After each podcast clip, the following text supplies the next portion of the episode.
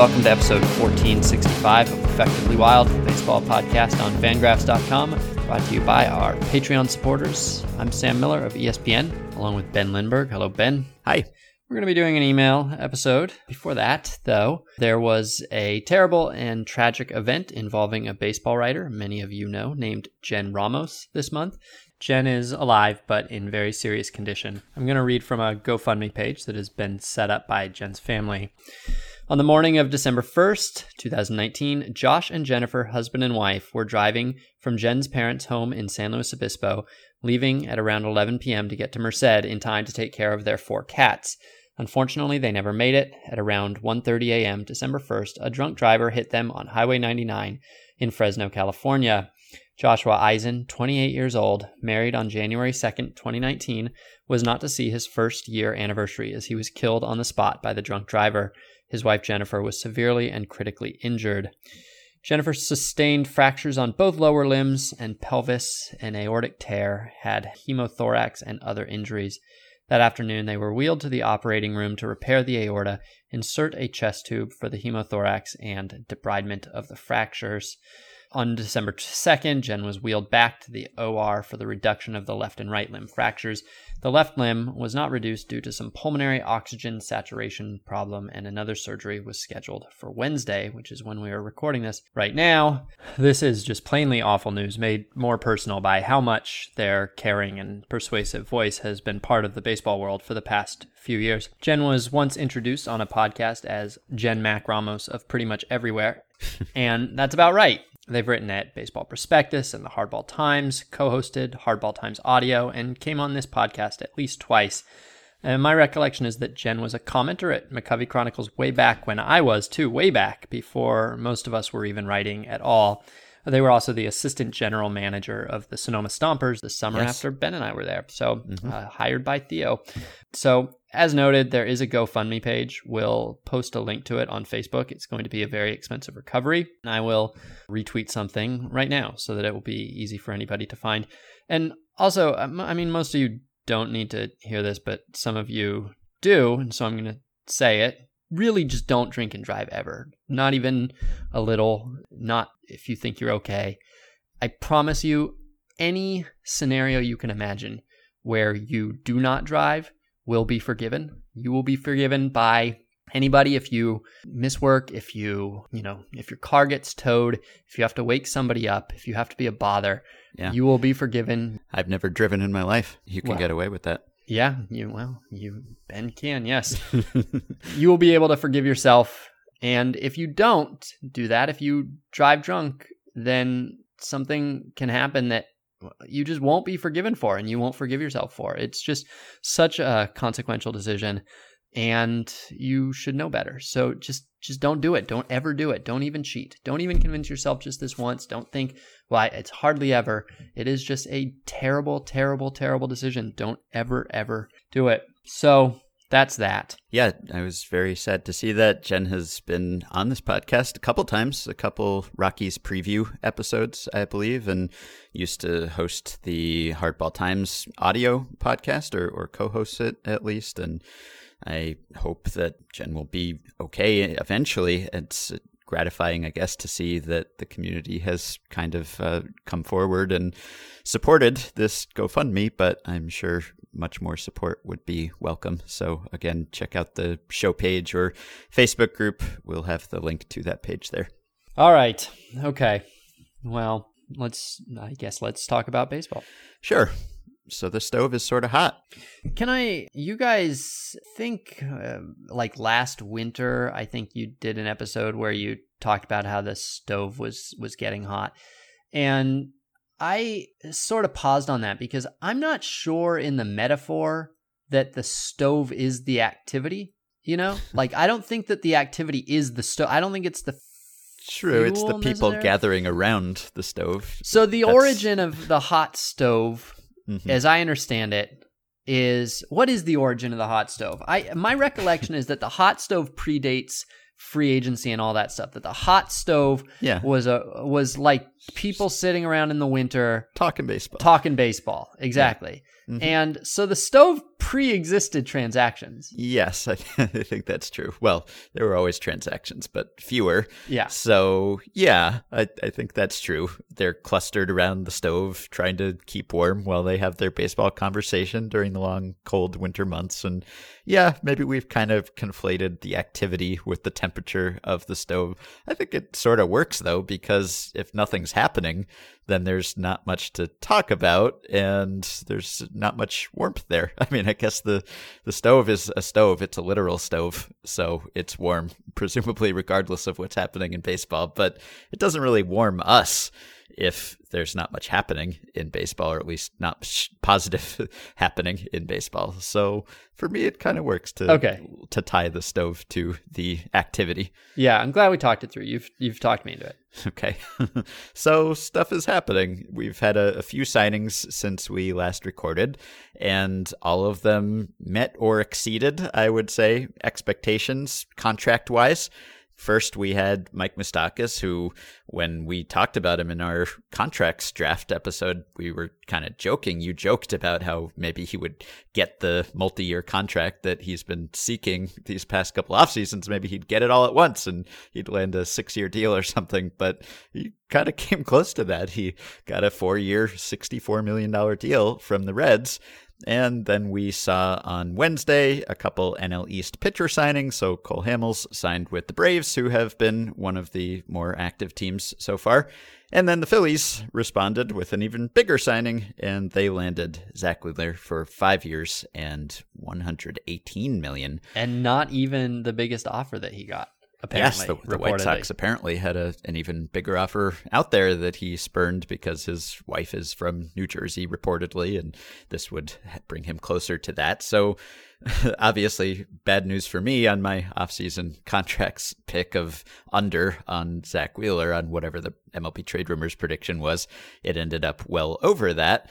And all of these really have come in over. And, and so for the past couple winters, I believe the Fangraphs crowdsourced free agent contract predictions have been over exuberant. They've been over optimistic as far as what players would make. And the market has been depressed and slow moving. And yet this year, it seems like as often as not, hitters and pitchers are exceeding what they were expected to earn. So Moustakas had an average crowdsourced salary expectation of 32.6 million, which was right in line with what Kiley McDaniel, who was doing the write up, saw. And then Wheeler, and uh, Wheeler was you know number nine on Kiley's free agent list, so it wasn't like he was low on him really. But Kiley had him at 68 million, and the crowd had him at 77 million.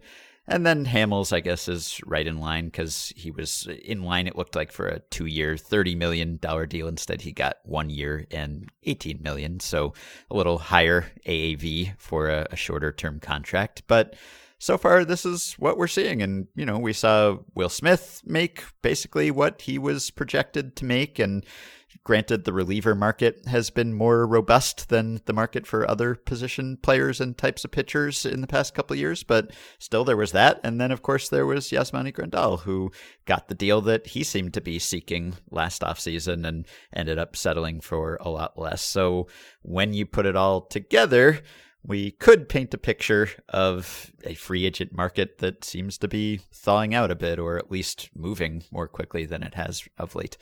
Yeah, when we did our contract prediction game, I mean, we got to pick the the contract. We we got to pick only the players that we felt most certain that we were right about. Mm-hmm. And thus far, yeah, you had Wheeler, you took the under, and and he's over. And Jose Abreu, you took the under, and you will get credit for the under because he accepted the qualifying offer. But that was at $28 million. And Abreu immediately signed a, a what was it, three years and $50 million? Yeah, 50, and so, 51. Yeah. So he, he took the qualifying offer, but he mm-hmm. ended up signing for, you know, double what, what it was predicted that he would get as a uh, mm-hmm. uh, as a free agent. And then I took the under on Yasmani Grandal, and, and he's over. And then I took the over on Moustakas and Gibson, and they're both over. And so Odorizzi taking the qualifying offer is the only exception there so far. Now, what do you make of the non-tenders, though? The non-tender yeah. because a lot of a, a, a few of those, a, a large handful of them, some number of them, really surprised me. And that would seem in, in, uh, to be an indication that teams are are not spending and that right. like they consider you know dollars spent on players to be a bad idea instead of like uh instead of uh you know fair market value for some of these players who were pretty good last year so that would seem to go in the um, opposite direction yes probably less so but still it was kind of shocking to see some yeah. of the players who have been non-tendered or released because like jonathan villar wasn't even non-tendered right he was just he was put on waivers and then traded to the okay. Marlins. Oh, okay. But, so he was traded. Yes. Like I said, a lot of things happened while I was away. yes. So that was sort of surprising. I think there were 55 players non tendered. And for those who don't know what that means, basically arbitration eligible players, players who have enough service time to qualify for arbitration, teams have to decide to say, yes, uh, we will offer you a contract and then we'll go to arbitration to figure out how much that contract will be, or we'll exchange offers and we'll settle on some amount. And if you just decide, well, this player is going to make more in arbitration than we think he will be worth to us, then you don't have to tender a contract. You can say, we release you, we non tender you, and then that player becomes a free agent. So there were 55 of those non tenders. And I got some data on this earlier because I was curious. And just back to 2009, this was the highest number of players non tendered at a non tender deadline.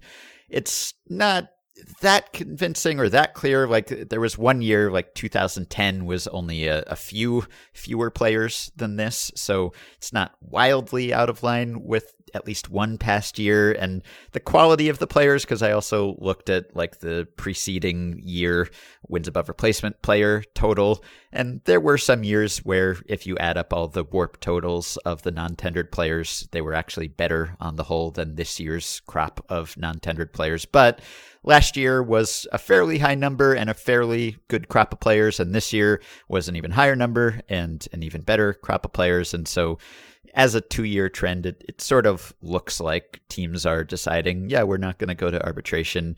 We are going to replace these arbitration eligible players with some youngster, someone we developed and think can be just as good as this more veteran player and can make the league minimum.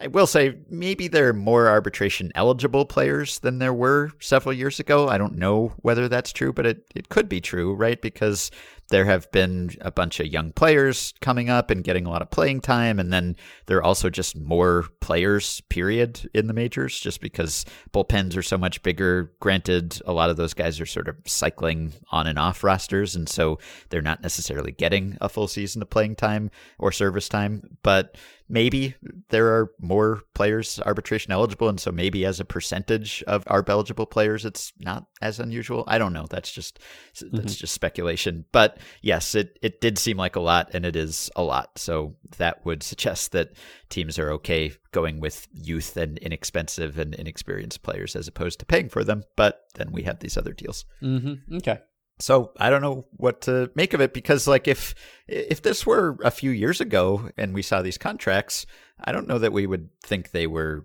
odd or anything because we used to just do that simple dollars per war math where we would all say, well, a, a win on the free agent market these days, it's going for $8 million. And so Zack Wheeler, regardless of how good you think he could be, he really has been that good. Like if if you go by Fangraphs WAR over the past couple of years, he's been a four to five win player. I think most people probably don't think of him as having been that good.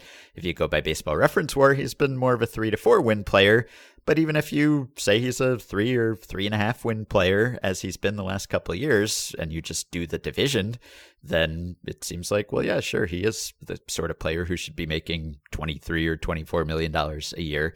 And yet now that's just so hazy. I don't really know what a win goes for anymore. We don't really bandy those numbers about so much because it's almost like we were all talking about what a win goes for on the free agent market, and then teams decided, well, we're not playing on that market anymore. We're just to count what a, a, win goes for on the pre arbitration players market, which is almost nothing. That's the type of player we're going to get. And so it's almost irrelevant what you have to pay for in the free agent market. So I don't know. Is it that we have just all accepted what this market is now? Like we all just kind of lowered our expectations. And so these contracts are exceeding our lowered expectations and maybe players are accepting these deals when they wouldn't have in the past couple off seasons because they've seen how those off seasons went and they've thought, okay, well, the offers that we thought would be out there aren't out there anymore. So we're not going to sit around and be the next Dallas Keuchel or Craig Kimbrel. We're going to take the offer when it's out there in November or December. So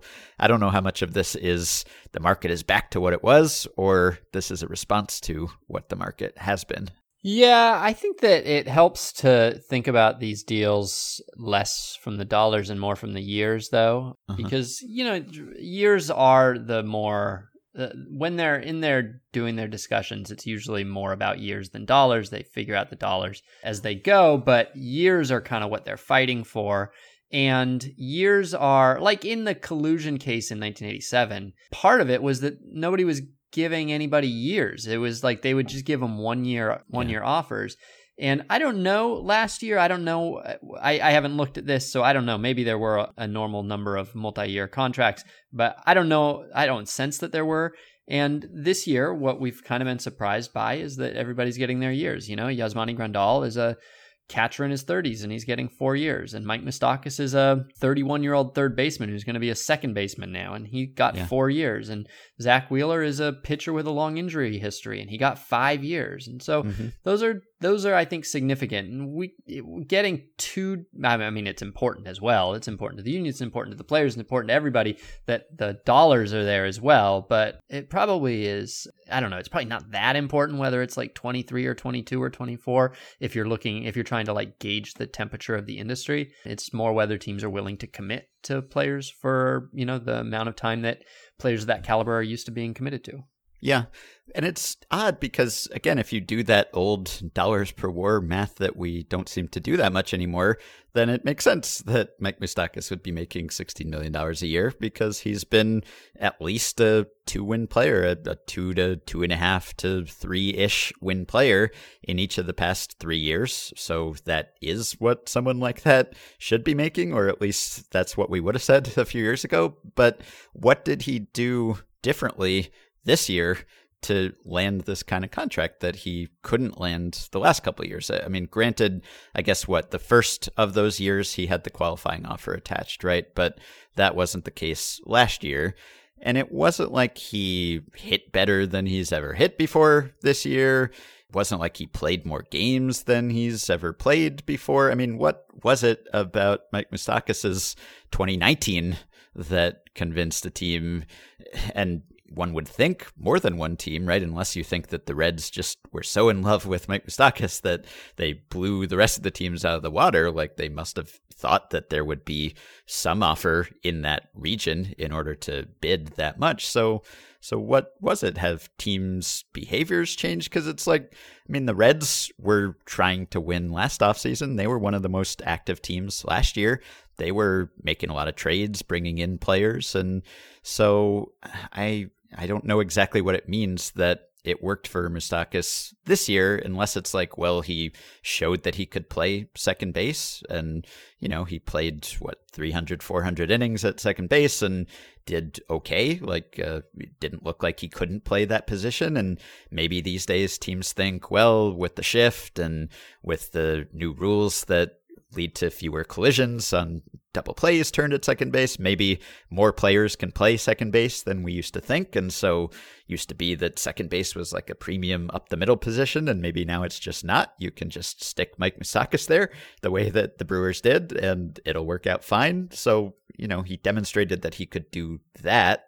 Is that the thing that was missing from his resume? That team said, oh, Mike Moustakas could play second base? All right, here's four years. I think uh, you should put a little calendar reminder in for like seven or eight years from now, and then we'll call and we'll ask the Reds.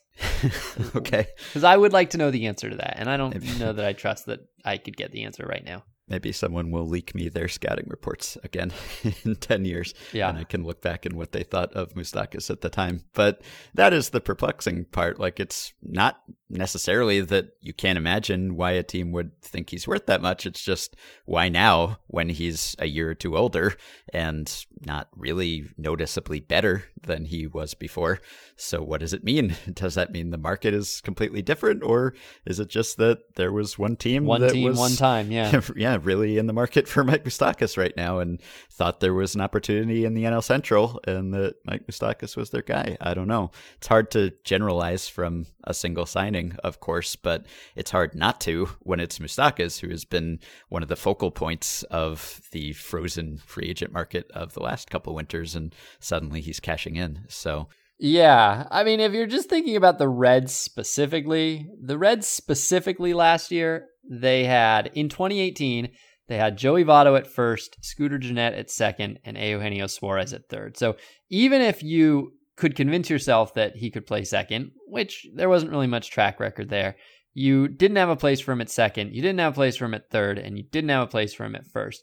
And now, if you're the Reds, one year later, well, Jose Peraza hit 239, 285, 346 yeah. for you. And Scooter Gennett, gone, got traded. Or, yeah, he did get traded. I didn't even know if he got traded, but yeah, he did get traded. And then Joey Votto got, got old. And so you're not going to replace Joey Votto, but mm-hmm. now you have a place where you probably you're thinking in two years, you're going to need a first baseman. And so you're now you're not, now you're not just looking at Mike Moustakas and saying, well, he's a he's a pretty good player. We can find room for him. You're saying, well, our the worst spot in our lineup was second base. So we're not just replacing replacement level at this point. We're probably replacing less than replacement level, and we've got a place to put him in the last half of the deal. It makes a lot more sense. Now, it's probably not right to focus specifically on the Reds because there were 29 other teams last year that could have uh, done some calculus and maybe they would have found some place for Moustakas. But uh, to answer that specific question, that might be why the Reds would be excited to give him four years this year and maybe a little tentative last year. Mm-hmm. Okay, yeah.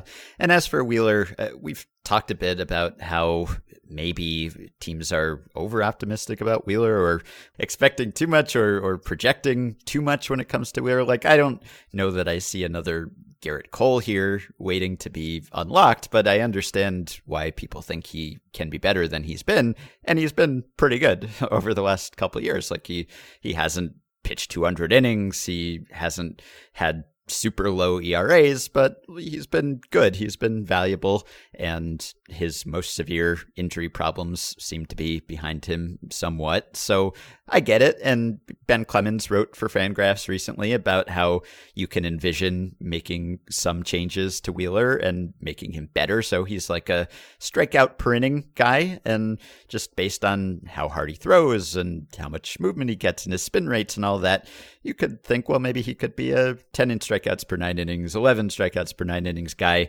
And Ben pinpointed, well, when he gets ahead of the count, maybe he throws too many fastballs or he doesn't elevate his fastball enough. And that's the sort of tweak we've been talking about with so many pitchers over the past few years. I don't know that it's as obvious as it was when Cole was with the Pirates and he was throwing his sinker all the time, and everyone just said, "We'll have him throw his better pitches more and have him pitch up in the zone more, and he'll be better." And he was. I don't know that there's that kind of transformation coming, but you can certainly envision if he stays healthy and keeps pitching, why he could be better than he's been. And again, he's been pretty good. So yeah. the Phillies need pitching help and they need a lot of other things too. So I don't know to what extent, whatever budget limitations they have imposed upon themselves, I don't know whether Wheeler precludes that. It seems like they should still have a decent amount of payroll room before they start even getting into competitive balance tax territory. But I think they did need to make at least one pitcher move, and now they have. So I don't know that this uh, cements their status as a favorite or anything like that. Obviously, the Braves have been very busy too, and the Nationals are sort of in limbo right now as they wait to see what happens with Strasburg and Rendon, but they seem to have a lot of payroll room to work with. But nice to see that the Phillies offseason spending spree last year was not just a one time thing because they had a, a lot of money to work with. I, I missed this also while I was gone. Drew Pomeranz signed a four-year deal. Yeah, that's another one. another four years. Four yeah. years for Drew Pomeranz, and you know Abreu also ended up with three. So you know multiple years for a thirty, you know, two-year-old or whatever he is. Uh, I forget, probably close to thirty-two year old mm-hmm. uh, first baseman is also out of character for the last couple years. So yeah, Pomeranz Fangraphs crowdsourcing had him at eleven point six million, and wow. Kiley had him at sixteen. Oh goodness! So I'm writing about this uh, for ESPN for probably uh, early next week. Mm-hmm. So I'm not going to get too specific about what I think, but I'm just curious if you could pick one pitcher for you know like your your fantasy team or whatever, and that pitcher is either Zack Wheeler re-signing with the Mets or Zack Wheeler signing with the Phillies. And we're only going to focus on like, you know, like FIP. So we're not talking about run support or defense behind him or anything like that. Just who who is the better pitcher in your mind? Who's the better bet? Zack Wheeler staying in New York or Zack Wheeler going to a new team? I think probably going to a new team. Yeah, I do too. I feel like everybody's going to get kind of excited thinking about, you know, like like you know, like Ben was saying, like the changes that a new team might make to mm-hmm. uh, to his repertoire, or that um, you know, new his exposure to new mindset or new data or new tools or whatever. Uh, right. Not that the Mets might not have had that, but now he he doubles his exposure because he's already seen what the Mets have. Yes, right. I think that's true, and and that's something that we talked about at some point on the Ringer MLB show this past oh, offseason. Or, you and I well, did as well. Maybe yeah, this podcast too about whether whether it's flipped so that you now have more faith in someone who's changing teams instead of someone who is staying with the same team, which is maybe what you're writing about. But it is ju- yeah, just because of this whole era of data and technology and everything, and maybe if a player goes somewhere else and he's exposed to new voices and new approaches, then he's more receptive to that. And if... don't talk anymore. Okay, all right, we'll read about it early next week, I'm sure.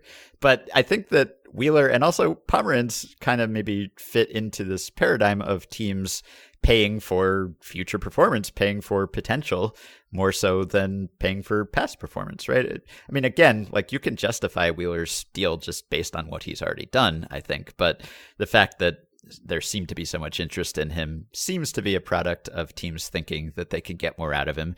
And Pomeranz is someone who really made himself into this appealing free agent in like 25 innings or something with the Brewers this year, right? Because, I mean, again, no one was talking about Drew Pomeranz as a, a, big free agent or a promising player at all, particularly. I mean, I know he's he's signed deals before, but like, you know, when he was with the Giants, this season.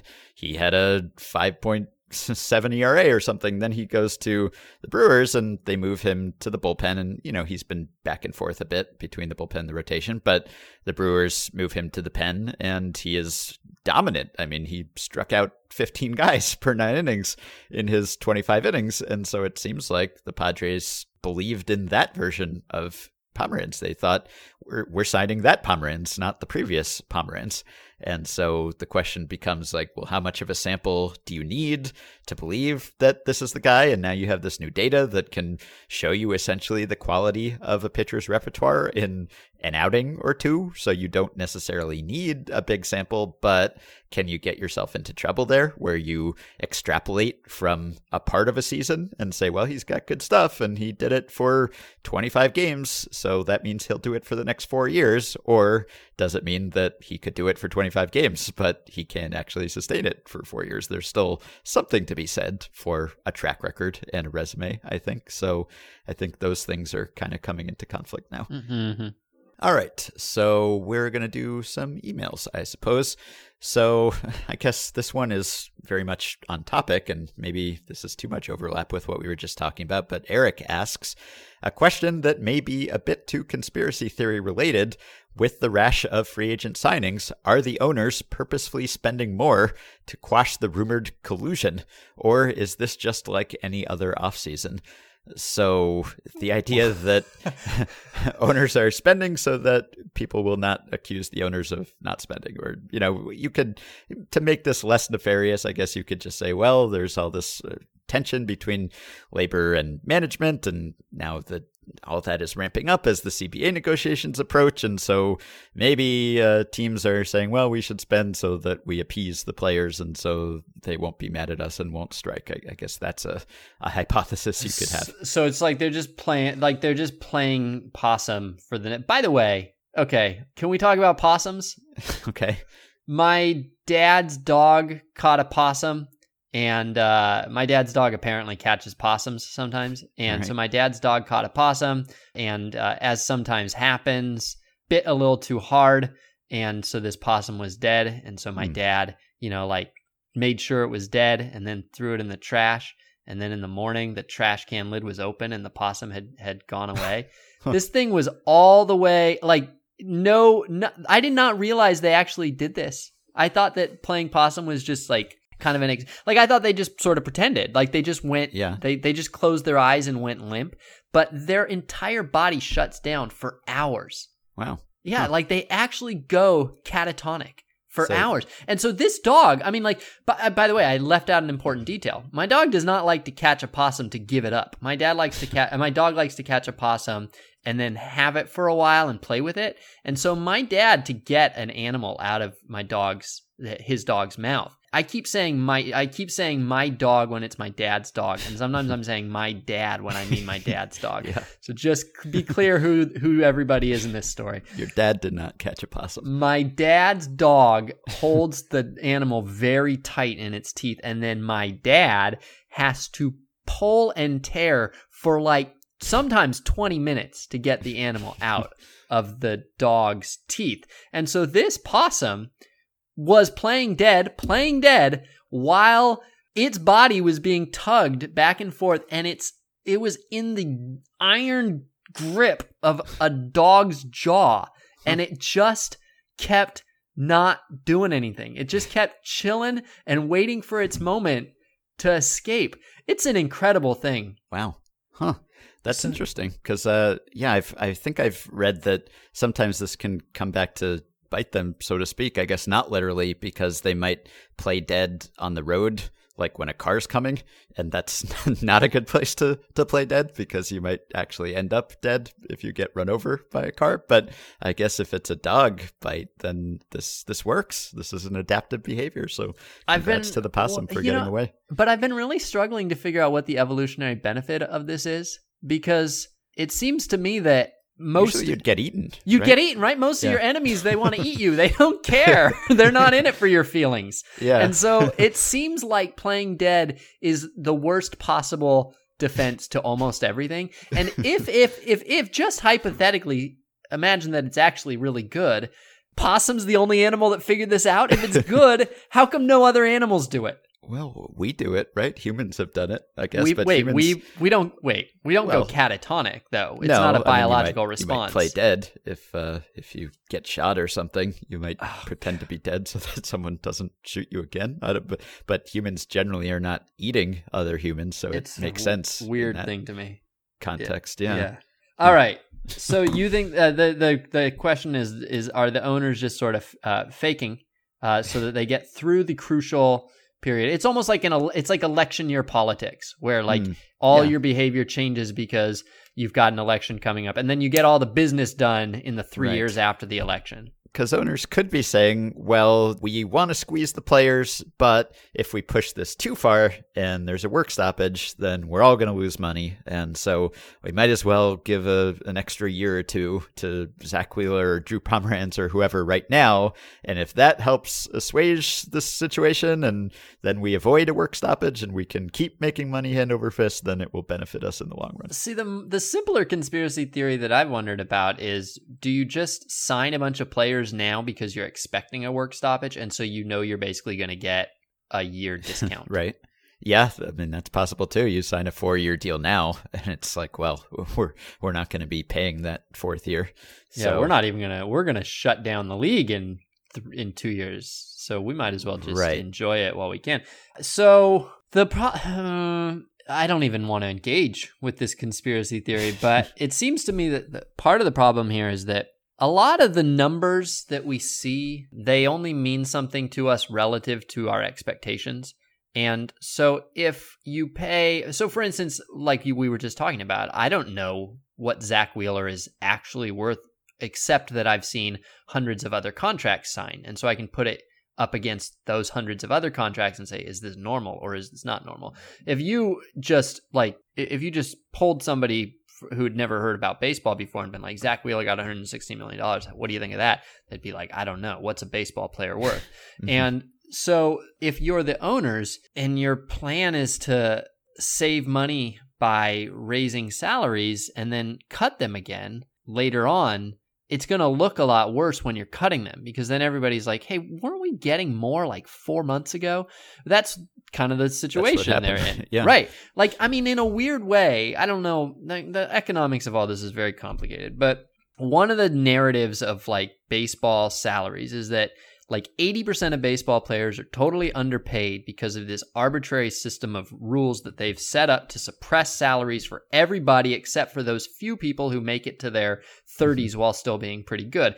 And at that point, those players cash out. And the reason they cash out, the reason owners have paid them is because I don't I don't know. It's like one of the stories is that it was just sort of like everybody was going along to get along. This was the system that everybody was happy with, so owners would pay a lot of money for it. Or maybe the scenario is that they can't spend it on anywhere else because they've set up this system where they can't really actually acquire the players they want to. It's all very weird and convoluted. But what you had is a situation where these veterans were being paid like 50 times what their younger peers were being paid. And they were being paid that because that's what the market said. But the market was so artificial, it was so weird and mm-hmm. limited and restrictive to everybody else that it wasn't really an accurate market. And so you could have gone through that period of like the last 20 years and been saying, well, like 80% of players are underpaid. And these 20% that hit free agency, you still don't really know what they're worth. You only know that owners are paying them that because they can't spend it anywhere else and because maybe this is like how you keep labor pay- peace. But you don't really know is like, is Jason Marquis really worth that? I don't know. You don't know. and it all only makes sense in as much as you have a pattern of behavior. You know what other teams have been willing to pay in the past, and it gives you a sense, as much as possible, of what the market bears for each of these players. And so if you were the owners, I mean, you're if you were really cynical and you were the owners, you would just not want to give an inch because you would want to reestablish the norms as being lower. And so mm-hmm. by reestablishing the norms as higher, you're just setting yourself up for the collusion conversation again in 2 years. But also right. it's it also sounds very collusive. And it seems to me that they shouldn't be colluding. Like they have way too much money to collude.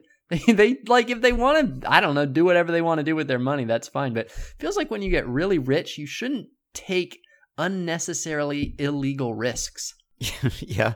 Well, to me, right, I guess from a negotiating perspective, you'd probably, on the one hand, you make the players maybe more determined and you rally the union and you increase their unity and their willingness to strike.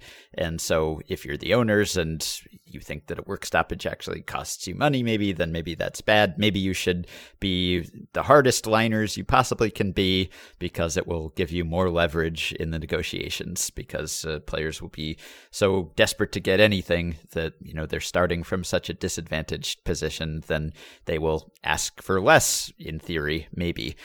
But I think that, first of all, in the history of baseball, I don't know that owners have ever really acted except in sort of short-sighted ways a lot of them for the most part. Like i don't know that they're looking years down the road and i don't know that individual teams unless they were colluding to spend more money unless they were all saying hey let's make it look good for an off season or two here i don't know that individual teams owners front offices would come to that conclusion themselves because they might think, well, will my signing Drew Pomeranz for four years right now, is that actually going to forestall a, a work stoppage? Or am I just going to cost myself some money while the getting's good here. I might as well just uh, make as much money as I can. Might as well squeeze these players for all that they're worth while this system is in place because who knows, the CBA will change in a few years and then maybe we'll have a, a different system. So I don't know that you could get that many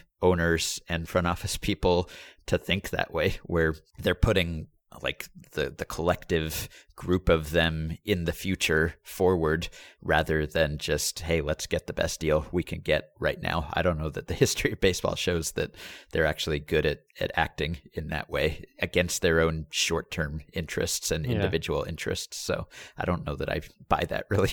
Yeah my semi optimistic take on all this is that owners want to spend i think that owners do want to buy things. They want to spend their money. Like it's not really that much fun to be a billionaire if there's nothing good for sale.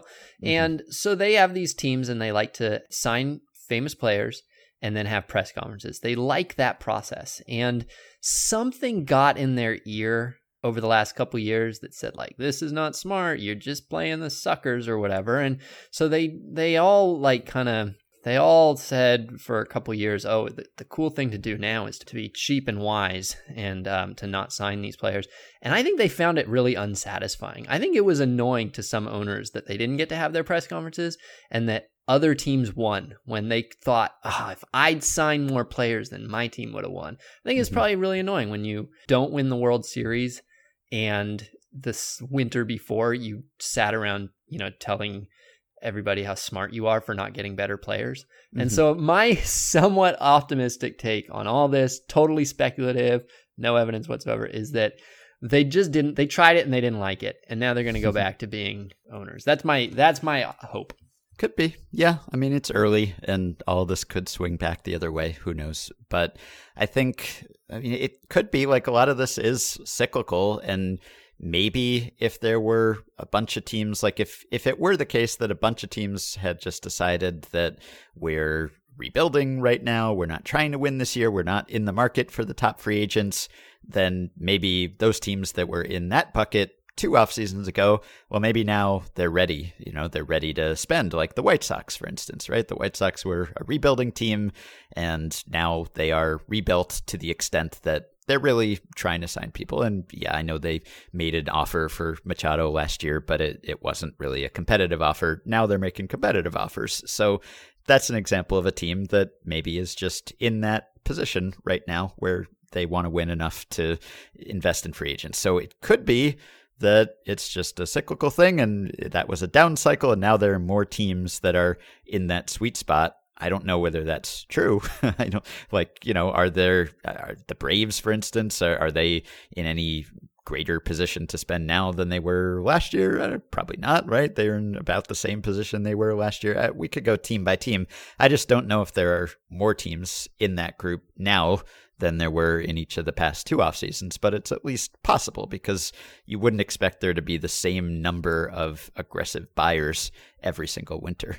Yeah, I mean, uh, you since you said the Braves, the what the Braves did do is they made a lot more money last year than they made the uh-huh. previous year because they made yeah. the playoffs and they drew fans and they're going to draw fans again because they made the playoffs. The other thing is, if there were a conspiracy and teams were trying to lull players into a false sense of security when it comes to free agency, why would so many teams still be talking about fiscal responsibility and fretting about the competitive balance tax? Why would you have the Red Sox saying they need to trade Mookie Betts or lower their payroll? Why would you have all of these front offices saying that they don't have flexibility, they don't have payroll room, they're looking to get under certain targets? We're hearing that still, I think think more than we used to. And that's kind of confounding because we're hearing those things even as some signings are actually happening now. So again, there's some encouraging signs here, but some of the underlying issues and the reasons why teams would not be devoting as much money to free agency as they used to are still there. The improved player development, the concentration of production in the younger members of the league, the lack of a direct connection between offseason spending and revenue. It's all somewhat difficult to square with the behavior we've seen so far but that behavior is also kind of encouraging.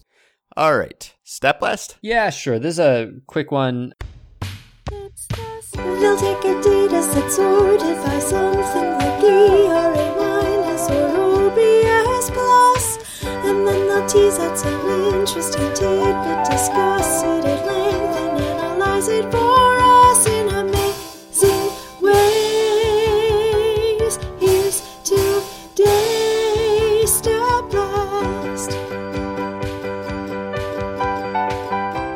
I was looking up, I don't remember why, the worst innings that any team has had. Uh, so the worst performance by inning, I should say, that any team has had over the last 20 years. And so I looked at, um, you know, a T OPS plus, which is your OPS in the split relative to your total OPS. I was looking at this for pitchers. And so I just looked for by inning, sorted by TOPS plus, all innings showing up. So as you would would probably not be surprised to learn, you know, like the the worst inning that any team has had was extra innings. Extra innings is its own category in this split, and uh, extra innings you usually have a much, much, much, much. You always have a much smaller sample across the year. It might only be a few innings, and so uh, you know, as I'm going down this list, it's all some team in extra innings, some team in extra innings, and I'm scrolling, and then after like 30 or 40 of these, you get to a, a few first innings, which isn't that surprising because we've talked about how first innings really are a, a, a, a difficult inning for some pitchers. That it does. There there really are pitchers that you've got to get early and that can be gotten early. That was a stat blast from about 700 episodes ago. And so you get your first innings, and then you got your random like Toronto's third inning in 2007 and Cleveland's sixth inning in 2006. Just a couple of those, and then about number 70 on this list is the Mets ninth inning this year. So the Mets this year, their ninth inning was a OPS T OPS plus of 142.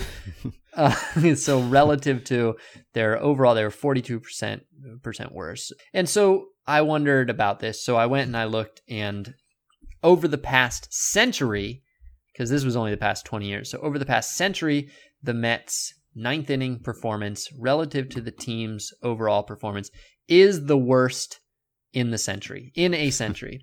So the they were at 142. The next worst was the 1927 Detroit Tigers at 141. The Tigers, this was 1927, so of their 78 ninth innings that they had, 48 of them were start, were pitched by starters. It was a very different time. And then you have the 1928 Boston Braves at 138, and, and, you know no one else is really even close. So the Mets very bad. Now, of course, we know that the Mets ninth inning was quite bad because Edwin Diaz was their closer, and that was a huge story. But of course, Edwin Diaz only pitches in save situations, which means that it wasn't just Edwin Diaz. Like that, everybody in that team who had a chance to pitch in the ninth inning pitched very, very badly. So yes, there is Diaz, but you also have uh, Jeurys Familia was quite bad, and Robert Gsellman was quite bad, and someone named Tyler Bashlor was uh, was also quite bad. Someone named Drew Gagnon faced 19 batters and allowed five home runs in the ninth inning. That was very bad. Paul Sewald was bad. Jacob Rhame was bad. Stephen Nogosek was bad. Jason Vargas made it there a couple times. He was bad. And Jacob DeGrom, he made it to the ninth inning one time. Can you believe that? Jacob DeGrom only makes. Right. It's a different era. I we said this last year too. I think that yeah. last year it was the same thing. He maybe he didn't have a complete game and he had like a 1.7 ERA and I think we said this exact same thing. It's a different era, and it still is that era. he faced three batters in the ninth inning, two of them homered. Uh, that's a 985 T OPS plus.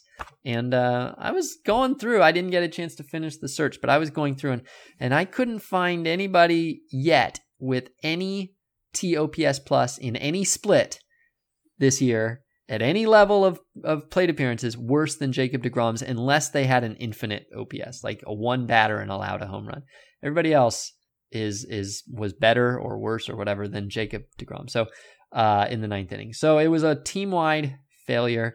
And uh, you know, I just I just I feel genuine sympathy and sorrow for the Mets because so much of the season, no matter how you look at the Mets, you just keep coming back to the ninth inning and you go, oh, that was a pretty good team. And oh, he did good. And oh, and that was a surprise. And, and wow, their run differential. And oh, and they could have in their third order. And then you get to the ninth inning and it all falls apart, which, yeah. which, you know, that, that you normally you would say, well, that's their that's their dumb fault for not doing anything. But they went out and got the best closer in the American League. I just don't see how mm-hmm. you can do this game. so mean. Yeah, that is uh, that's pretty frustrating. Yeah, I mean, in a lot of ways, like the Mets had one of the most predictable seasons. Like their yeah. record, they ended up with what eighty six wins, and that's very close to what they were projected to win. And uh, they had this roller coaster season. It was like a disaster, and then they were one of the hottest teams, and then they were cold again, and, and they ended up almost exactly where they were supposed to end up. But I think it was so frustrating because it was an up and down team and because of those ninth inning failures and because that Edwin Diaz trade was like that was the the highlight of the offseason.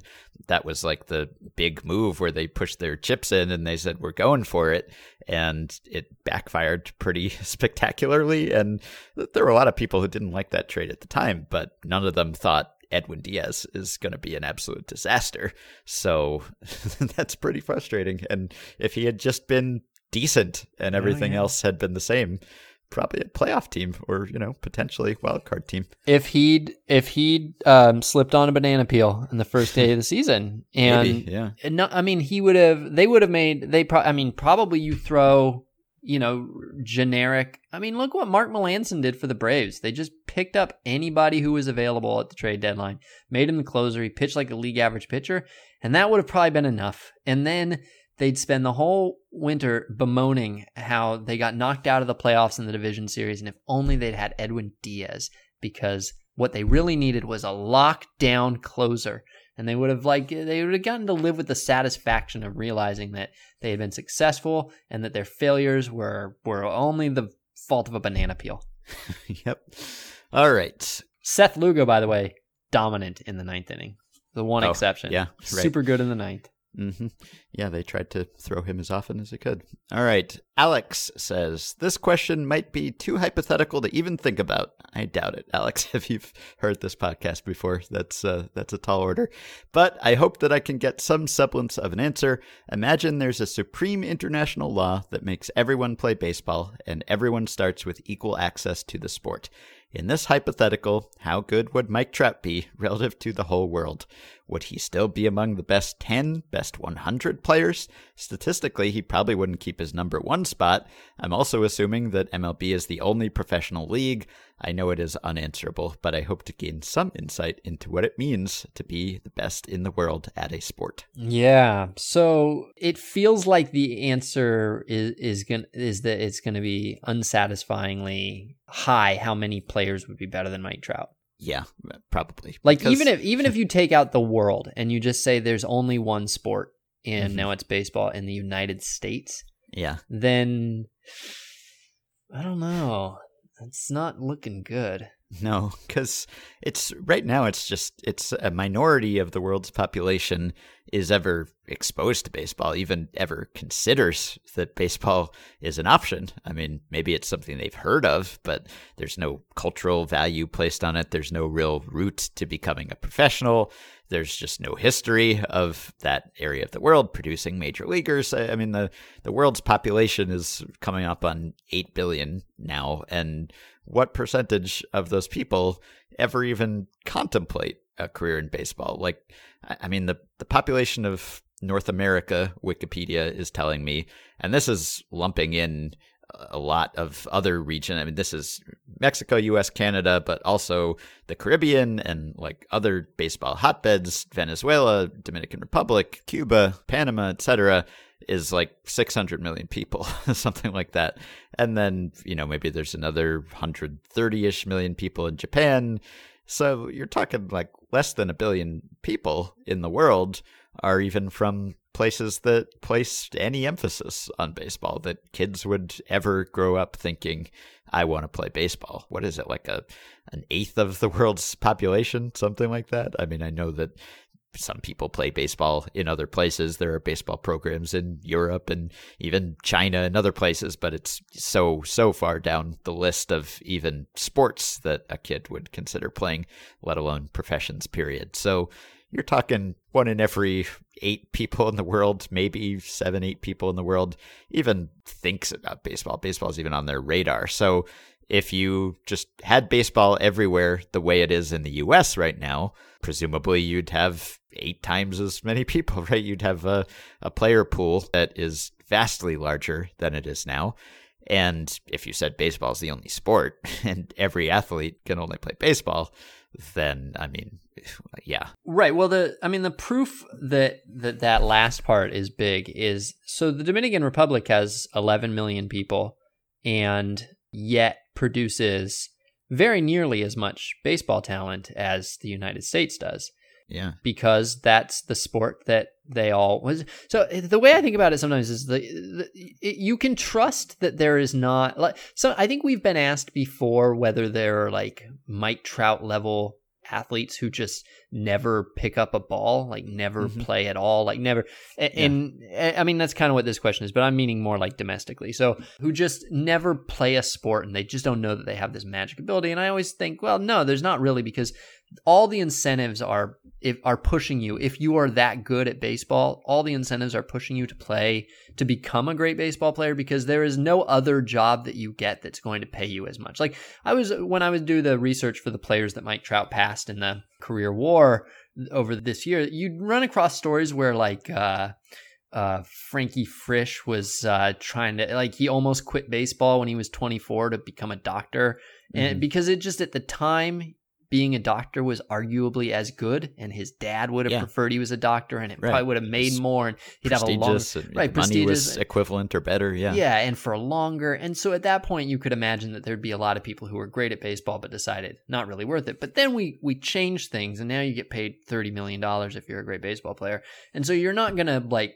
quit baseball if you can make thirty million dollars. You're you're gonna do it. All the incentives are pushing you to that, except that we also have football and we also have basketball and we also have mm-hmm. other sports that you can make similar amounts of money in and so all of those various athletes, you know, go get bled off to other sports and in the Dominican Republic they don't. And so that like that's what that's what the incentive is. It's to get as good at baseball. It's not to get good at football, it's not to get good at basketball, it's to get good at baseball. And they by having that, you know, incentive structure, they produce like a third of the league. And so you have to imagine that if the United States, a, a pot with a population of 35 times Dominican Republic, and if you took out all the other sports, that then it, we would have hundreds of more players that could play in the majors, thousands maybe more players that could play in the majors, better mm-hmm. than any number of players that are currently in the majors, right?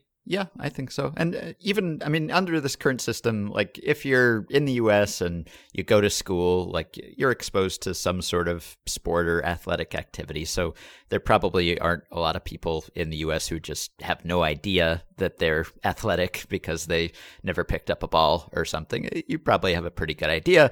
I think there are still plenty of people who just don't pursue that. They might be athletic, they might even be extremely gifted athletically, but their inclinations don't lie that way, or they do have some sort of parental pressure, whatever the family business they have to take over, whatever the family business is. And so it's just not really something that they consider.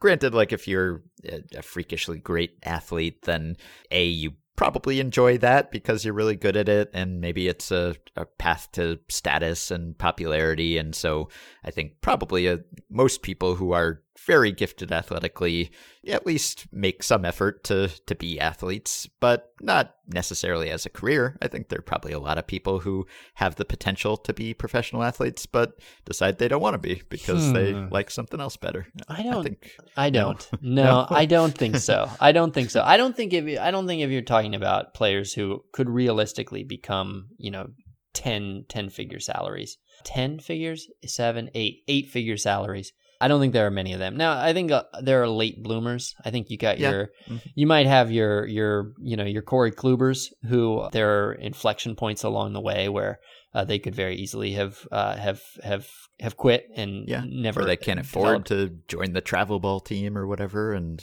they just can't keep up with the the more advantaged kids. And right, so, right, and there's the developmental benefits. I don't think there's quitting quite so much as the developmental benefits that various uh, various privileges afford. So yeah, there's that too. But I want to ask a, an aside. If there was no football and no no basketball, what do you? The average height in the majors right now is six foot two. If there was no no basketball and no football, what do you think the average height of the of a major leaguer would be right now? I think probably taller, but not enormously taller. Uh, like you know, maybe six four or something. Like I, I think there's probably a point at which it becomes counterproductive. I think, right? I mean, I don't know. That's what they always say, at least about pitchers. Let's say, and pitchers are tall as a group, but when you get really tall pitchers, like because uh, you could say that, well, pitchers should be as tall as possible, right? Because the taller they are, the closer they release the pitch to home plate, and maybe the more force they can generate. And yet, you don't see basketball sized pitchers for the most part. And maybe that's a cultural thing. Maybe it's the financial incentives. It's hard to be a baseball player. You have to pay your dues and ride the bus in the minors and all of that. And most players don't make it. But Well, they go to think. the, they go play basketball though, right? If you're an Right. athletic six foot nine person, you you play basketball. Yeah, but you'd think that some six foot nine people would, uh, and granted, there have been some pitchers who are six foot nine, but not a lot. I don't know. I mean, they always say that like Randy Johnson was a late bloomer because he had to get his mechanics under control and he was so tall that it was hard and all those moving parts and everything. And I don't know whether that's true or not, but you know, uh, I mean, I guess the the farther your appendages are away from your brain, the longer it takes to send those signals. But obviously, very tall people are very coordinated and able to excel at basketball. So I don't know that it would preclude being a pitcher.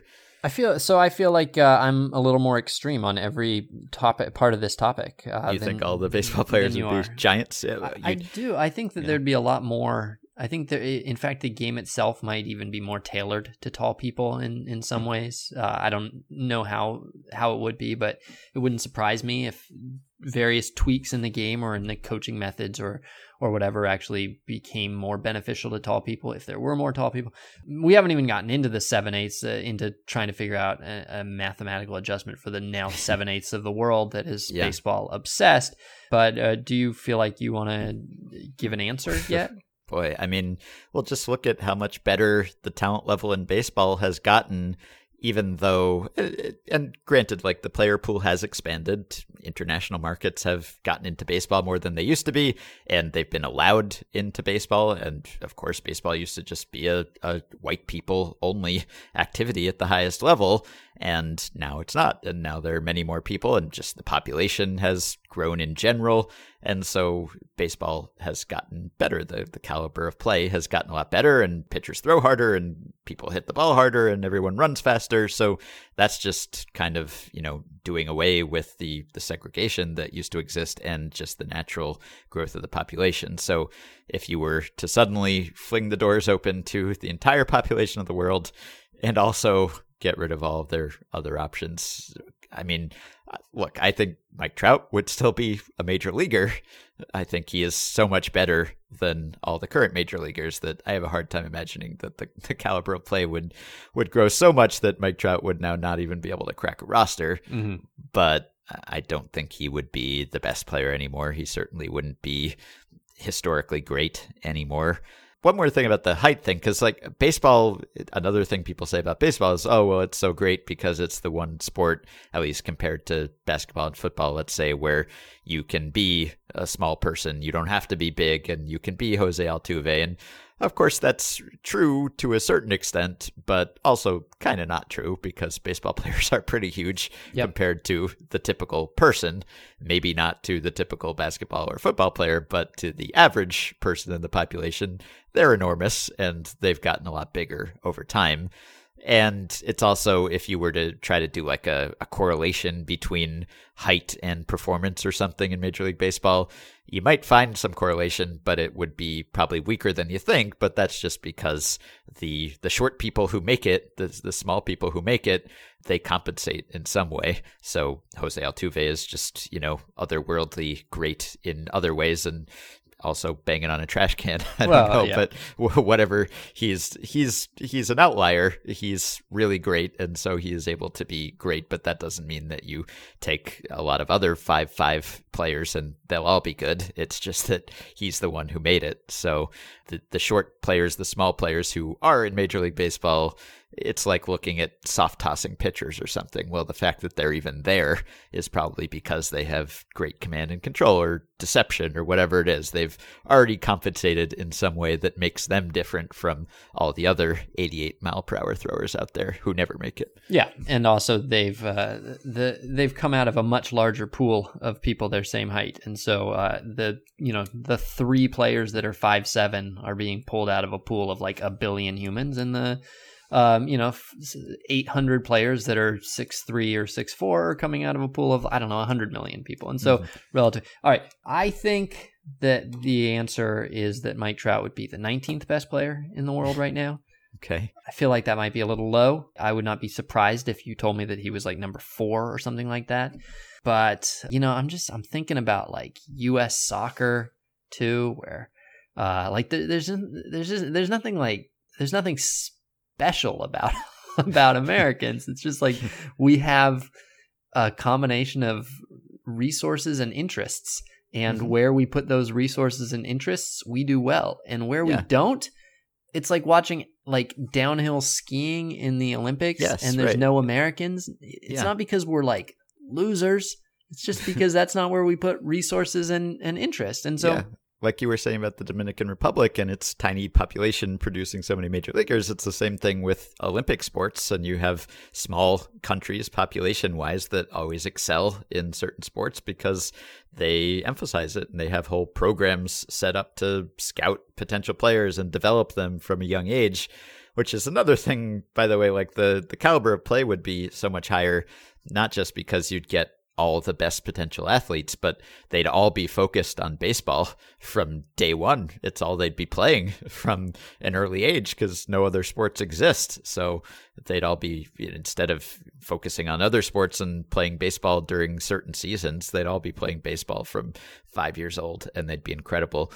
Of course, this question is assuming, right, that Major League Baseball is staying the same size, that we still have 30 franchises and 750 roster spots, or, you know, now we're going up to 26 roster spots per team. But if you had a worldwide sport and it's the only sport, then you would not have only 30 teams. And so you could imagine that the league would expand in size so much that the, the talent level would well the talent level would still i guess would be diluted by the expansion but also that wouldn't necessarily affect how good mike trout would be relative to the very best players Mhm. yeah.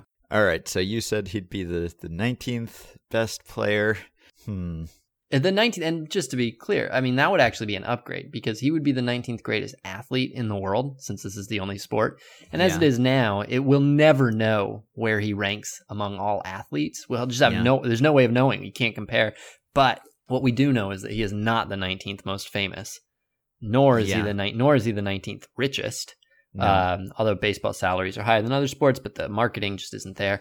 And um, so, if if he were interested in re- you know relative prestige to other athletes, this would actually be a much better scenario for him. I think. hmm Yeah, I, I mean, I'm going to say he's still a major leaguer. He's still an above average major leaguer, but I don't think he's even that good. I mean, just think of like every football player. I'm gonna every- take that to mean not that I I know that you meant he's not that good. He's not 19th, Not but I'm gonna 19th, I'm hearing that is he's not even that good.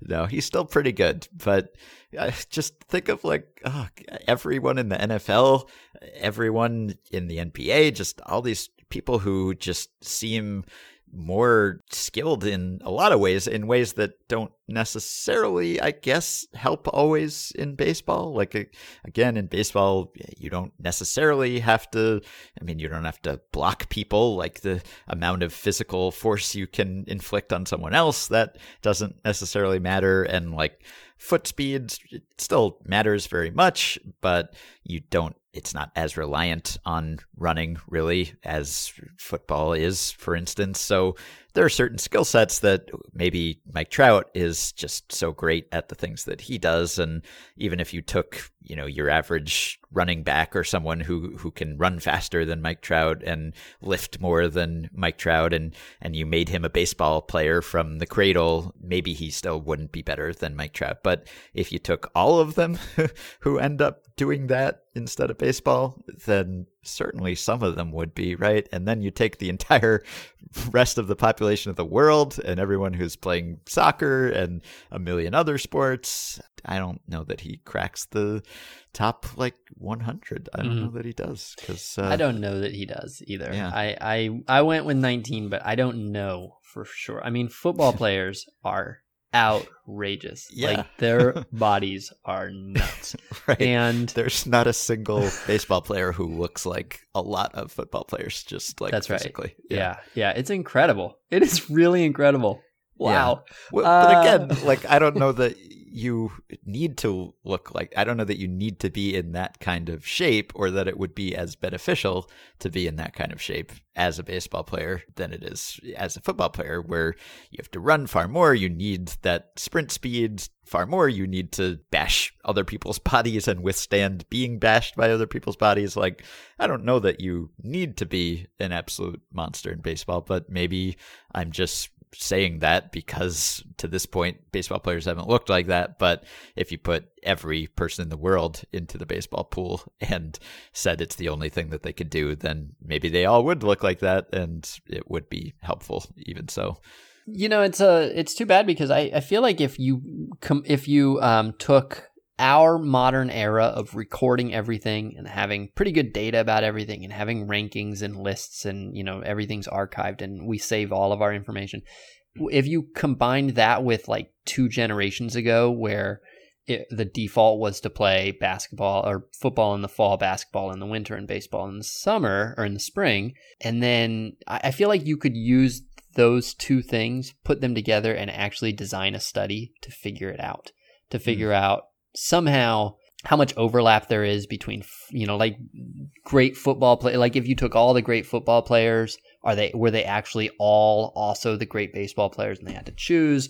Um, or is there actually a lot of um, distinction in what skills each of these elite athletes have? That it's not just a coincidence or a you know circumstance or choice that they choose these sports but that actually the difference between being the best in the world and being like the 10,000th is fairly small in an athletic sense, but actually fairly clear in a performance sense, and that these players actually get sorted in a in a rational way. And so, in fact, while Mike Trout is, would also be a great football player, you know, relative to the the population at large, he just doesn't actually have that specific skills that mm-hmm. are required to play among the 600 best in the world. And the same for football players that while they look like they could play any sport incredibly and to our by our standards they could they actually can't do that you know one important thing which is recognizing a pitch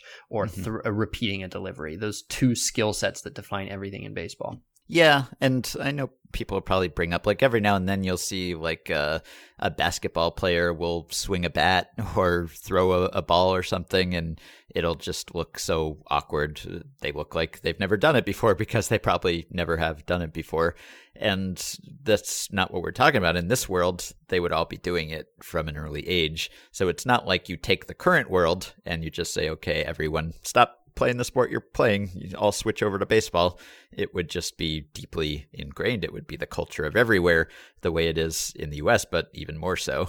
And people might bring up like Bo Jackson too. Like uh, Bo Jackson is just athletically speaking such a, an outlier in baseball. And I guess he was in, in football too. Like even in football, he was a, a great athlete.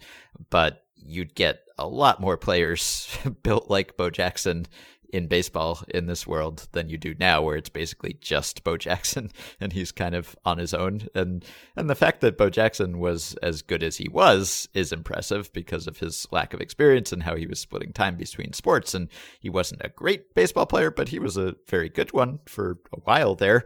So I think you'd get a lot of players like that and because they would be just training in baseball from an early age. Like I was just saying, well, maybe it's not that advantageous in baseball to be incredibly fit and muscular, but it probably is, right? Like if you compare today's baseball players to the baseball players of 50 years ago who didn't lift weights and smoked and didn't care about nutrition and everything, I mean, these baseball players look like a different species almost compared to those baseball players when you look at old games. They're just so much smaller and lighter and thinner, and much more so even than I think the population as a whole. The baseball playing population has grown and gotten stronger, and it would just explode if this were to happen. So Mike Trout is like very impressive in how big he is and how fast he moves at his size for a baseball player, but just I don't know that he would stand out in a crowd if you had